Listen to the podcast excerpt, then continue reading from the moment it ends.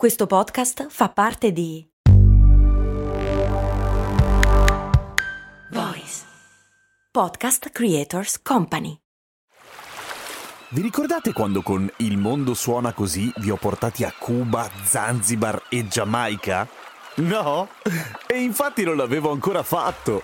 Per fortuna è uscita la nuova stagione di Il mondo suona così, il podcast di viaggi dove vi porto in giro per il pianeta tirandovi per le orecchie. Nel senso che sei arrabbiato? Ma no, nel senso dei suoni, capito? Orecchie, udito. Ah, ho capito. Sei simpatico. Il mondo suona così, una produzione voice in collaborazione con Eden Viaggi. Forse qualcuno di voi ha visto una delle ultime storie che ho fatto su Instagram, su Radio Kesten, in cui ho fatto un piccolo sondaggio su è meglio il digitale o l'analogico. Ecco, è un tema che voglio toccare questo. Cominciamo da una domanda che ha fatto un patron, ovvero Gabriele G. Cioè, come fa un giradischi, che in fin dei conti è un ago che graffia un disco, a produrre musica? Ed è quasi come dice Gabriele, in effetti. C'è una differenza. Cose molto umane.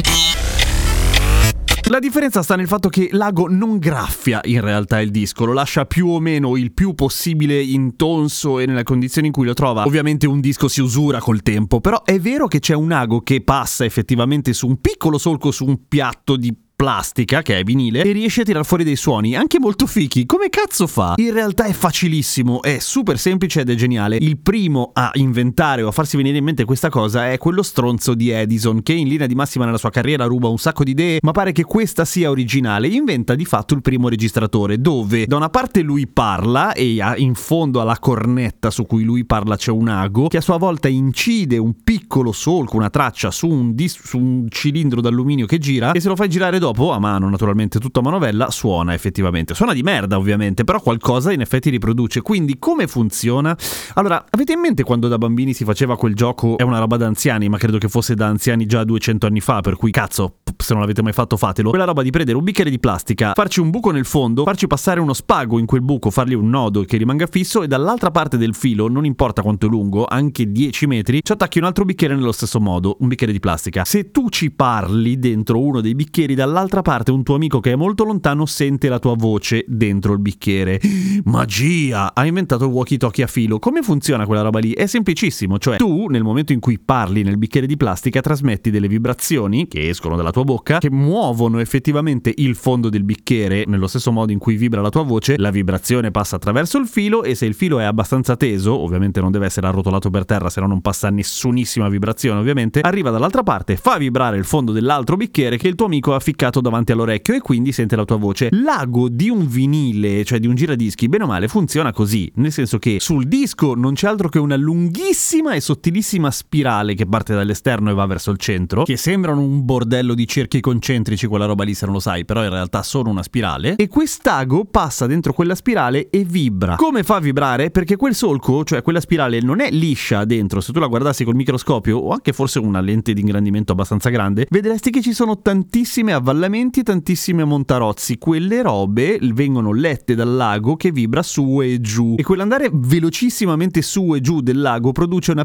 piccolissima quantità di elettricità, o meglio di impulsi elettromagnetici intermittenti a una determinata frequenza, guarda caso la frequenza dei suoni che ha pescato dal disco, la quale viene amplificata di brutto da un preamplificatore e poi da un amplificatore e diventa un suono che si sente dalle casse. Ma i più attenti di voi diranno così hai prodotto un suono mono, ma se io voglio sentire la musica in stereo, cioè avendo due canali, come faccio? Prendo due dischi, uno con un canale e l'altro con l'altro, gli faccio partire contemporaneamente così lo sento giusto? No, qualche altro genio ha pensato che sì, la vibrazione del lago può essere su e giù e abbiamo un canale, ma può essere anche destra-sinistra, cioè a zig-zag, se si parla sempre di molto meno di un millimetro, eh? E così effettivamente hai un altro canale, per cui è come se stessi suonando due cose contemporaneamente, canale destro e canale sinistro. Figata! Il vinile o il giradischi, oltre a essere incredibilmente semplice nella sua costruzione e nel suo concetto, è anche il non plus ultra dell'analogico, cioè una roba, un oggetto che viene effettivamente, il disco, che viene effettivamente letto fatto da una macchina. Non ci sono filtri in mezzo, il che ovviamente fa andare fuori di testa i puristi del suono ed è giusto così per molti versi. L'incu- la fregatura è che ovviamente essendo un sistema molto semplice, anche molto meccanico, possono succedere tutta una serie di cose. I dischi si usurano, sono di plastica e si struscia sopra un ago per moltissime volte, soprattutto se il disco ti piace tanto, per cui a un certo punto succede quello che diceva Gabriele, cioè il disco si graffia effettivamente, si usura, perde un po' di quei su e giù e destra-sinistra, diventa sempre più liscio il solco, tra virgolette. In più un disco deve essere maledettamente pulito, non è che lo metti e lo ascolti, devi metterlo su, pulirlo, spolverarlo, soffiare, guardare, non soffiare come dicono in realtà i puristi del vinile, ma passarci sopra lo spazzolino quello giusto, eccetera, eccetera. È tutto un rito in realtà, perché se è molto sporco si sentono le patatine di sottofondo, quelle che danno anche un certo calore alla musica, queste, quelle che fanno così.